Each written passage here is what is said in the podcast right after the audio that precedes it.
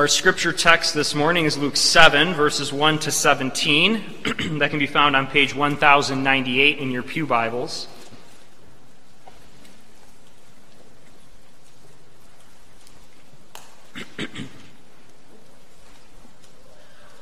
Before we read, let's ask for God's blessing.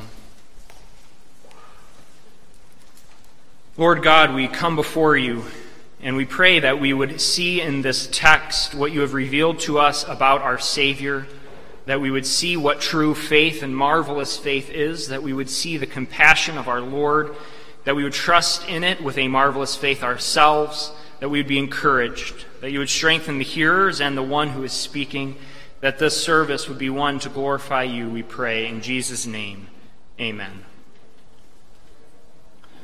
Luke 7, beginning in verse 1. After he had finished all his sayings in the hearing of the people, he entered Capernaum. Now a, uh, now a centurion had a servant who was sick and at the point of death, who was highly valued by him. When the centurion heard about Jesus, he sent to him elders of the Jews, asking him to come and heal his servant. And when they came to Jesus, they pleaded with him earnestly, saying, He is worthy to have you do this for him for he loves our nation, and he is the one who built us our synagogue. And Jesus went with them. When he was not far from the house, the centurion sent friends, saying to him, Lord, do not trouble yourself, for I am not worthy to have you come under my roof. Therefore I did not presume to come to you, but say the word, and let my servant be healed. For I too am a man set under authority with soldiers under me. And I say to one, Go, and he goes, and to another, Come, and he comes, and to my servant, Do this, and he does it.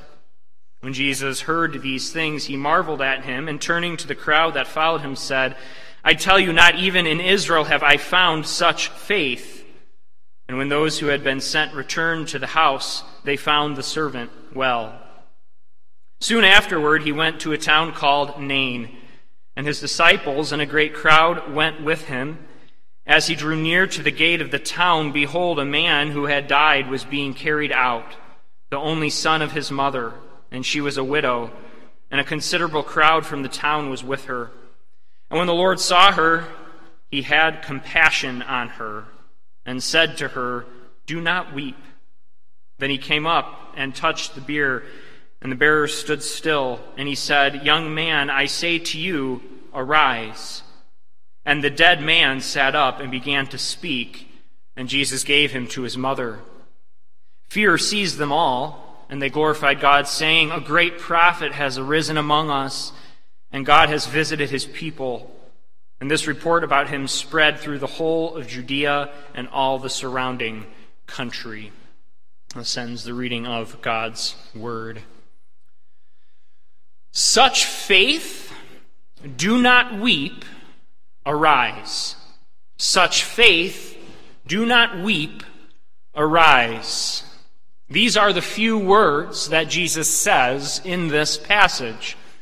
As I was preparing for this message in preparation, reading through texts, one of the texts was a red letter Bible where, where Jesus' words are highlighted in red ink. And though I think all of the Bible is truly God's word and Jesus' words, in this case it was helpful in the way that the ink highlighted the fact that Jesus doesn't say much in these accounts, in these stories, in these narratives.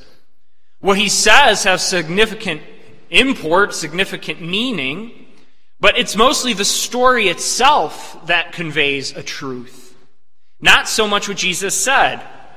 We have just finished the, the Sermon on the Mount. We have just finished long teaching blocks of Jesus, where if you were again, let's use the, the red letter Bible, it's all red. It's all his, his teaching. It's all his doctrine and proclamation to the people. But here now we shift to two stories. Two stories that convey truths of faith of compassion and of God's power and identity, of Jesus' power and identity. I want you just to look, we're not going to look at all of chapter 7 today. We're looking at the first half of it, but I want you to see how it's broken down. So if you look at your Bibles, you'll see verses 1 through 10 deal with the centurion's faith, and so it's a story of faith.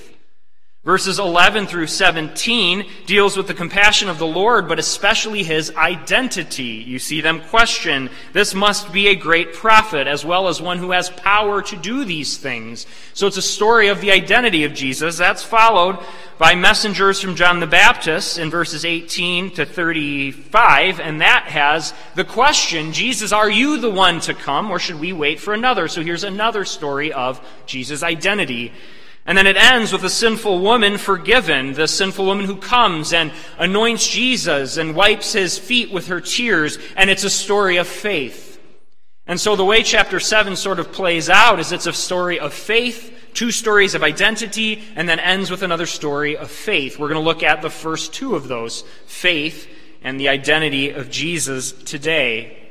Jesus has ended his sermon and he had ended it with a call to be built on the foundation, the strong foundation, which is obedience to him and his word, to trust in him, to be built there and to not shake then, because you're founded on him and his word. And now we see the, the very building blocks of that foundation in faith. But it comes from a surprising source, as do all of these stories have surprising aspects to them. We see of a centurion, a Gentile, who has a marvelous faith. A faith that makes Jesus marvel and wonder. We see John the Baptist ask questions, and Jesus proves to him his identity as the one who heals the poor and lowly. And we see that in our text with this, this widow who's just lost her son, who's the lowest of the low and has nothing now. And Jesus administers to her a peace that surpasses understanding, proving his identity and who he is. We see as well at the end of the chapter, Jesus ministered to the sinful woman, a known sinner. So in this chapter, he's dealing with the unlikely candidates of faith as well as the benefits of his ministry, of his grace and mercy. And I hope that strikes a chord with you. Even now, we sit here and are administered and, and hear and receive a blessing of the Lord Jesus Christ to the unlikely candidates that we are. That we are a grouping, a body of Christ, a church that hadn't deserved this, didn't deserve this, are the outcasts, can be, as long as we truly trust in the Lord, called the, the poor in spirit, those that didn't deserve it, and yet here we are, receiving marks of faith, and indeed marvelous faith, receiving compassion from the Lord, knowing his identity. You see, these stories are here to present to us what we've all experienced, to present the reality of the truth of what Jesus has come to do and what we partake of even at this moment, what we partake of every day. We see this compassion and this love and this faith. And we'll begin with the centurion's faith. Faith is the major concern of this story, more so than the healing that takes place itself. In fact, the healing is highlighted, but it's only highlighted in ways to magnify the faith of this Gentile, of this centurion. We learn that Jesus' authority and power is highlighted in such a way to give that, that description of faith to this centurion. We see what happens. Jesus comes to Capernaum, and, and as he approaches and is there, this centurion hears of it. And he has a problem. His slave, as the text said, who was highly valued by him, is near death. What do we mean by highly valued? What does that mean? Does it mean that he, just as a slave owner, didn't want to lose a valuable asset? Is that what's going on here? We can say certainly not. The context shows you that rather he really cherished this servant, which already is setting him apart from what we would understand as a traditional Gentile centurion slave master. He cares for his slave. He's going through a lot of trouble, even humbling himself to, to, so that this slave of his, who he highly cherishes, would be healed. That says something about his character. This by itself is impactful in an era where slaves were not especially regarded in the Gentile world, and yet this centurion regards his slave. And the insight into the centurion becomes more surprising when we read how the Jewish elders came to Jesus and pleaded on his behalf. The text says that they come to him and tell Jesus he is worthy to have you do this for him, for he loves our nation, and he is the one who's built us our synagogue. The Jewish elders are coming on behalf of this centurion, this Gentile centurion, and they're pleading for the Lord to come and do this. But notice what they put in front of the Lord. He's worthy. Look what he's done. He's built the synagogue. He, he honors and regards our nation. They try to put his worth and they respect that. You, what does this tell us about the centurion? It means he respected their religion. He respected the Jewish nation.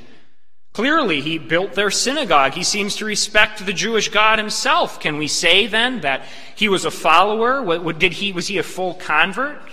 We, we shouldn't say that. Likely, what this text is saying is that this centurion was one who highly regarded and respected the Jews, who had been somewhat acquainted with what had gone on, but probably not a proselyte, not a full convert. But as the story progresses, note the contrast. Note the contrast between the Jewish elders' approach and the centurions. The, the Jewish elders come, he's worthy, do this. But then when the centurion hears about it, he who had sent the elders thinking this would be better, I'll send to this great rabbi and Jewish teacher, these Jewish elders, rather he has to fix the problem that he sees. So he sends some of his own friends to tell them, don't have him come here. I am unworthy. I'm unworthy for you to come to me. Note the contrast. The, the Jews are saying he is worthy. And the centurion, as Jesus is on the way, hears of this. Likely someone ran back and told him what the Jews had said and that Jesus is coming and he wants to fix this. I am not worthy. And then he explains that he understands authority. He is one who wields authority. He has authority. He's been under it. He, he understands all the in and outs of it. And then he gives that authority to Jesus himself. Now he uses his examples. Listen, I know I know authority. I'm one who wields it. I'm one under it. I tell my servants go and do this. I tell my soldiers go and do that and they do it without question. They do it at my command and then he affords to Jesus that very power over a life-threatening disease and illness. He says, "Jesus, you don't need to come here. Heal my servant at your word." because his authority, because Jesus' authority is as such that even the forces of nature, of health, of life, and death are as bound to Jesus as his, his soldiers are to him. See, now we start to see that this is indeed marvelous faith. This is indeed a faith that, that puts Jesus front and center and detracts from himself he recognizes Jesus' authority. He's not worthy at all, and Jesus marvels and tells around those around him, I tell you, not even in Israel have I found such faith. What's so special about this faith? Why does it cause Jesus to marvel? Here's where we start seeing elements of the true faith, the ingredients of what our faith needs to be as well. It's mirroring what is part of every faith and should be a part of every true faith. First, humility. Humility, a recognition of being unworthy. Again, this is in contrast to what we've seen with the Jews so far. We've seen in them try to put down the unworthy and raise up themselves as worthy. That's the tactic the Jewish elders of the synagogue even take. He should receive your blessing, Lord, because he's done these things. And the centurion says, I shouldn't receive the blessings, O Lord, because I've done nothing but heal. Show your power, show your authority. It's humble, it's a humble recognition. And all faith must be a humble faith. It doesn't stand on what we've done. It says with the centurion, I am unworthy. It's humble in so many ways. A man who has this power, who has strength behind him, puts himself below this Jewish rabbi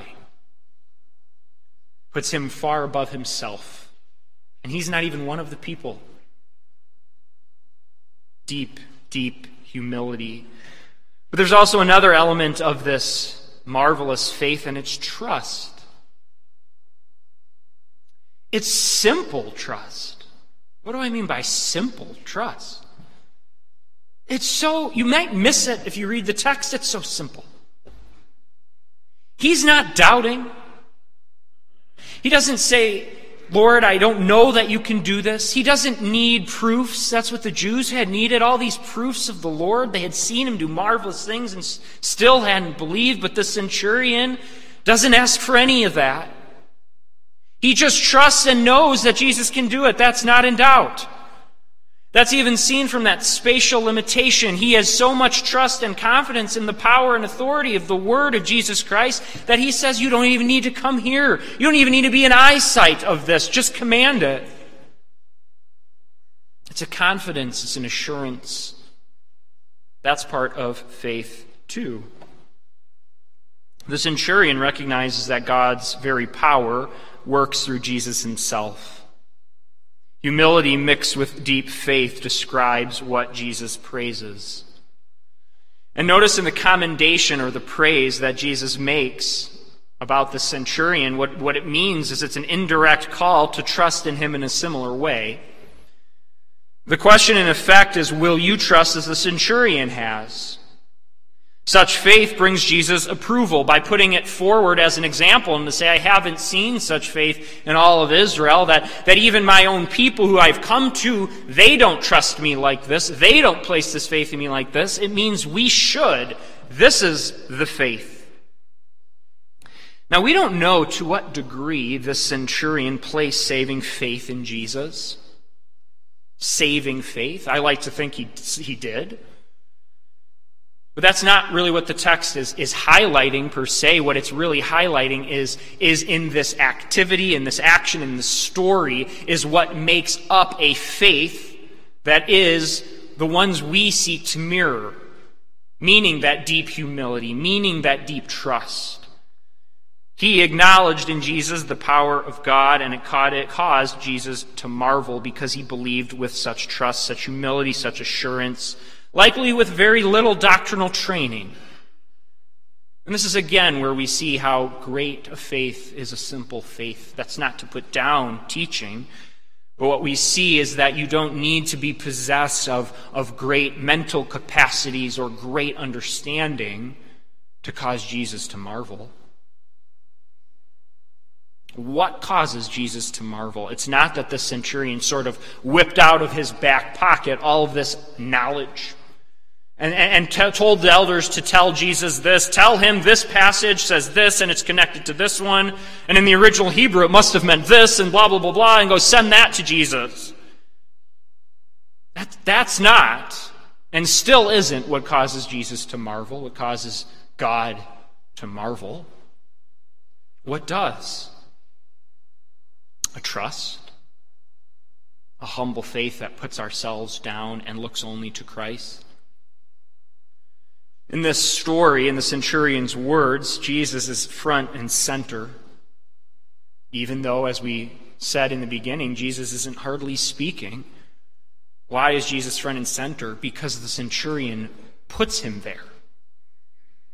By the very fact that he depreciates himself and appreciates Jesus. And all that he does, he, he's highlighting something wondrous about Jesus and about his purpose we aren't to look for constant proofs to verify Jesus' identity.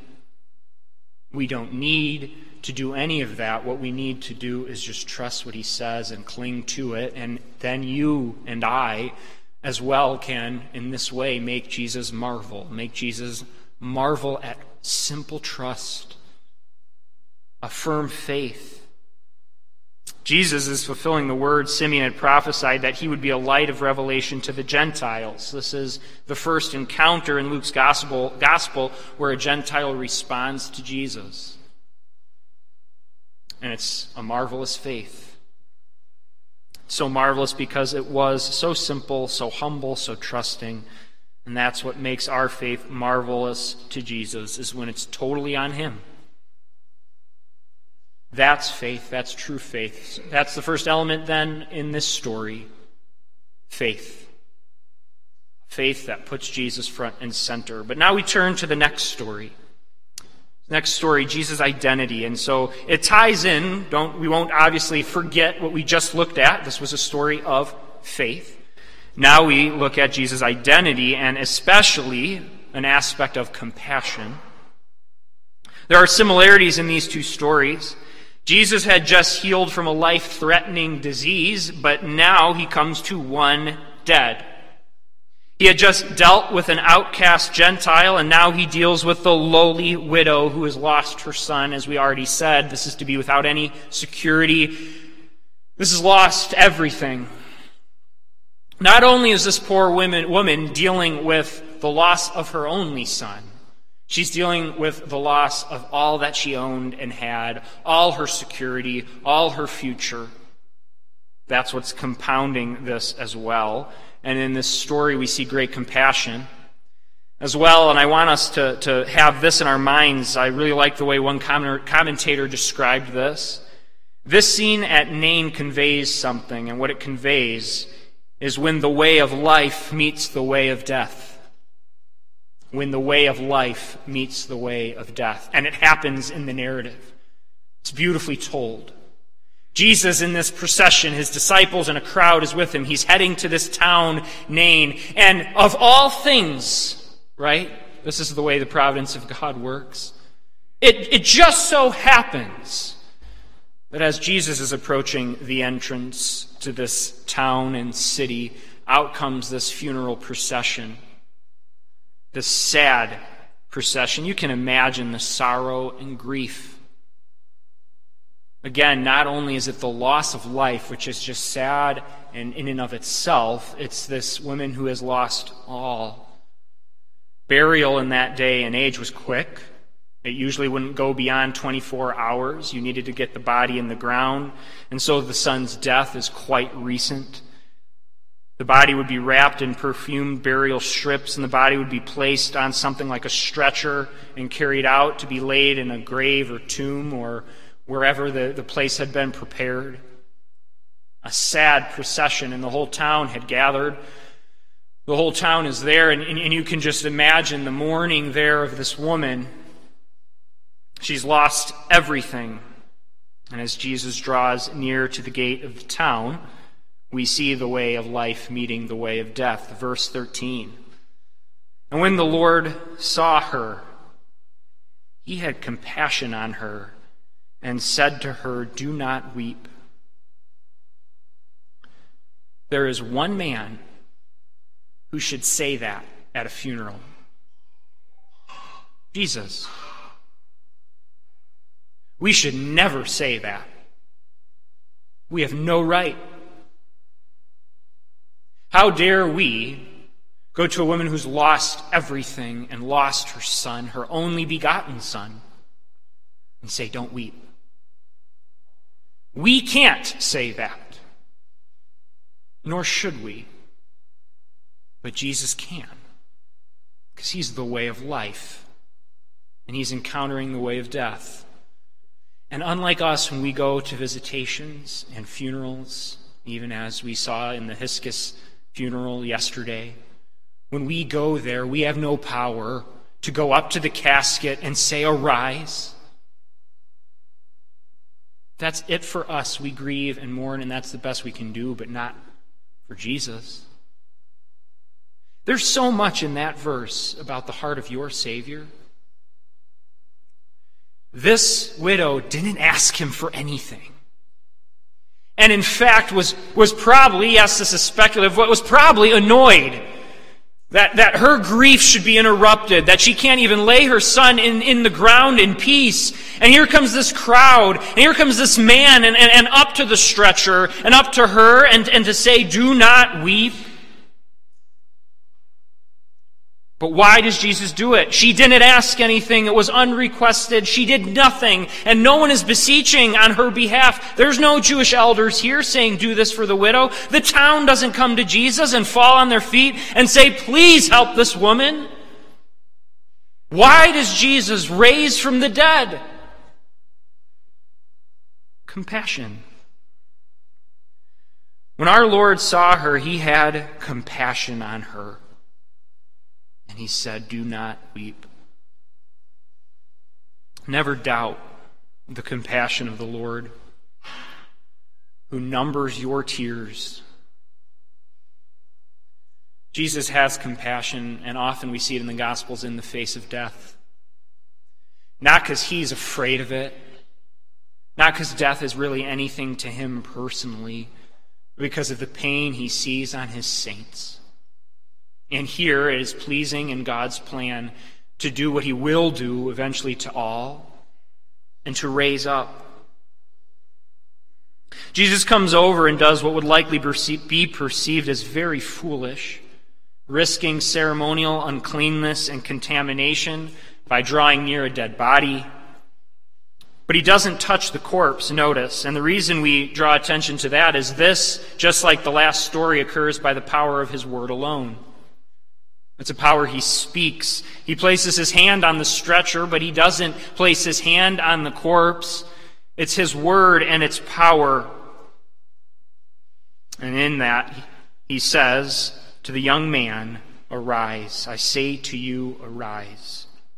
Then you read what is nonsensical, or it should be. It, by definition, can't take place.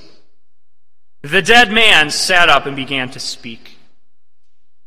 The dead don't sit up, and the dead can't speak. But he did. There was a resuscitation. And, and by the way, we use that word, resuscitation, to it is a resurrection of sorts, and we can speak of it in that way, but we, we say res- resuscitation because in resurrection life, we know that comes with a glorified body. We know that Jesus is the first fruits of the resurrection, and there's only been one who's ever been truly raised. So, yes, is this a raising to life? It is, but it's a raising back to normal life receiving the same body, not that glorified body. So that's why we say he was a, it was a resuscitation. But it is, a, it is a, a fruit of kinds of the resurrection because it's pointing to the power that Jesus wields. It's pointing to, as, as a precursor, to the power of the resurrection itself. And the dead man, the dead man sits up and speaks. This is the power of God. This is his identity. Now, there are several things to notice here. If you're familiar with the Old Testament, as likely we would say these Jews were, there would just be so many lights shining to, past texts, to prophets, where similar things had occurred, especially Elijah and Elisha. The, the ties here are unmistakable. Both of them perform miracles of resuscitation or these resurrections for women. Elijah does it in 1 Kings 17 to a widowed woman who lost her only son. Elisha does it in 2 Kings 4, and though this woman is not a widow, she's still married, she loses her only son. In fact, the text uses the same wording for what Elijah did and what Jesus does when he says to the mother, he gave him to his mother. It's the same wording. Unmistakable ties. And this explains why these people would be saying, hey, there's a great prophet here. Because he's just done what was the supreme example of prophetic power in the Old Testament. And no wonder the response. Verse 16 fear seized them all and they glorified God, saying, A great prophet has arisen among us. And yes, certainly so. When we'd be at a visitation and the line is long and winding around whatever funeral home we're in, and in walks this person, and he comes up to the, the casket and speaks and, and, arise, and, then, and then they arise, of course we would be afraid. And yet, in awe, a great prophet must have arisen among us. So there's this comparison. But then see that there is differences as well that would make them certainly say, hey, Jesus just did what Elijah and Elisha did. But if you knew your texts as well as they likely did, they would also be saying, and he did it with a whole lot more ease. Because there were differences as well. Both Elijah and Elisha, to carry this out, prayed. They beseeched the Lord God they had to lay and stretch themselves on the body of the dead person. I believe it was Elisha did it seven times. There's this, this activity of identifying with the corpse itself, beseeching and being an intercessor for, for this dead person. Jesus raises someone from the dead easier than we order our morning breakfast. That's, that's how easy. And notice he didn't pray, he commanded. Young man, arise. This shows that, yeah, he is certainly a great prophet. And this would likely spark in the minds of the people, but is he more? And that's the point. It should. His identity is such that he is a compassionate Lord, a powerful prophet, but, but wait a second, he's got to be more than that, too.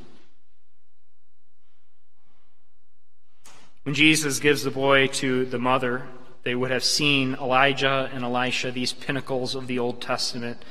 And Jesus has certainly matched them, but surpassed them. And so now what do they, they, they they're left with wonderment. They're left with, they got to figure out what's going on here, and that's what they do.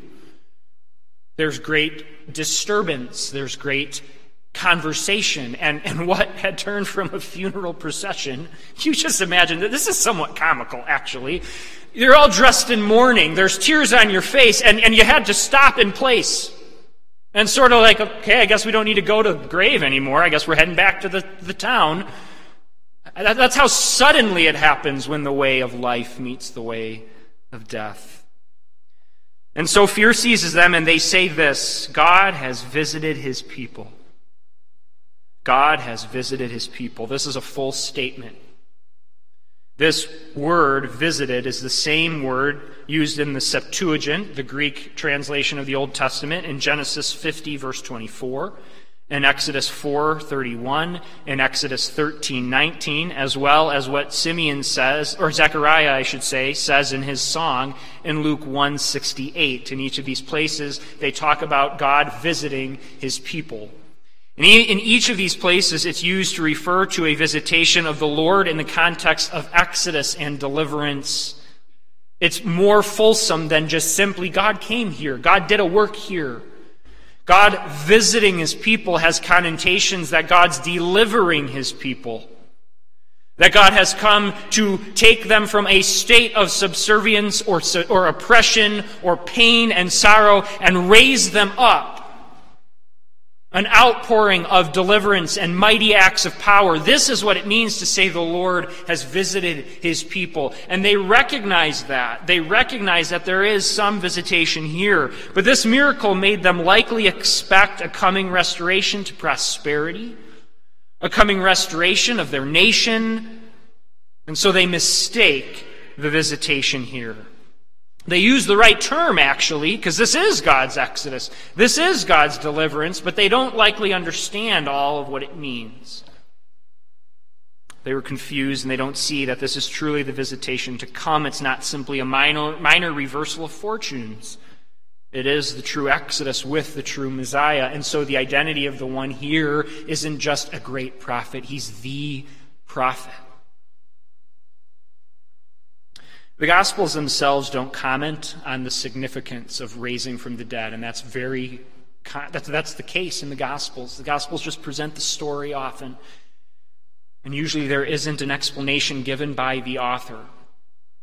But we should see in this, as well as in other acts that, that prophets or apostles do when there's a resuscitation and, and a precursor to the resurrection and in the power to put death in its place we should see the kingdom at its fullest as the greatest expression of what kingdom life is new life, real life that has defeated the last enemy.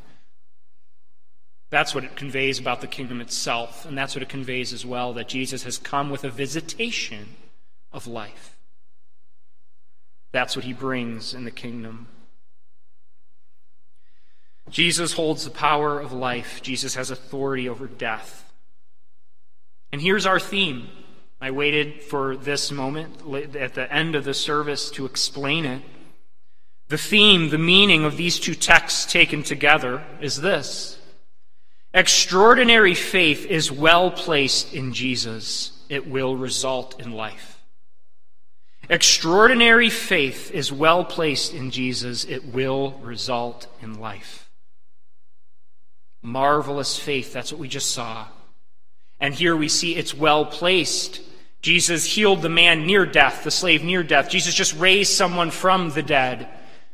And the faith that the centurion placed in him was well founded, as is ours, as we see the compassion of our Lord. It's well placed in Jesus. It will result in life. And that's very simple. That's not hard to grasp, but that's our hope. How many of us, how many of us face the grave, loss of loved ones? Again, I think of Hiska's family as they mourn, but, but that's not that's not just exclusive to them. How many here in the past year have laid loved ones to death? How many here are afraid of the future, are losing loved ones? How many here are facing that themselves? And where, where is our hope? Will we place a simple yet marvelous faith in Jesus, the one who raises from the dead, the way of life itself, and it's well placed? it will result in life. The way of life for all of you meets the way of death. And there's only one outcome. That's why the story's here. No, it doesn't mean that we won't have to die. And that's so obvious, we know that.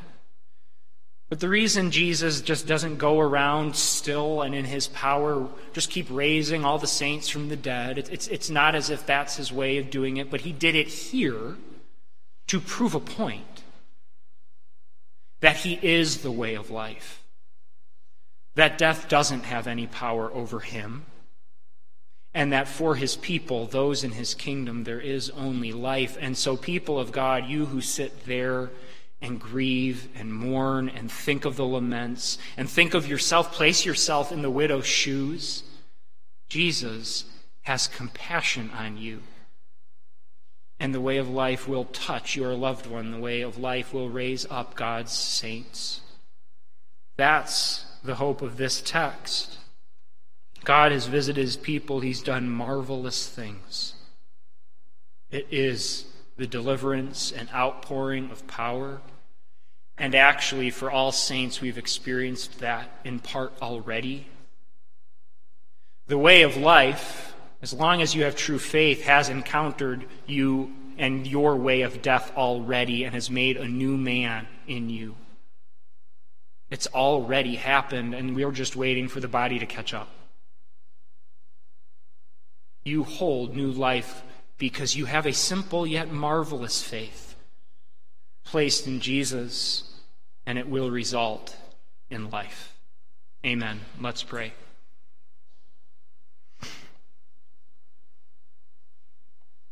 Lord Jesus, we come before you to give you praise for what we see in this narrative a narrative of instruction for us to see what is a marvelous faith as well as a narrative that gives to us assurance that it's well placed, an assurance that we see in a compassionate Lord who looks upon the grief and pain and has the power to, to change it, has the power to tell us to not weep, for we know what you do.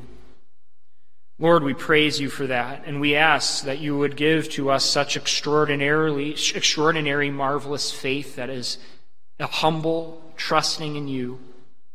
And Lord, we pray for the confidence as well as the hope and comfort that the second story in the text gives to us that, that a funeral procession isn't the end, that the kingdom comes with the way of life, for you wield it. We ask this in your great name.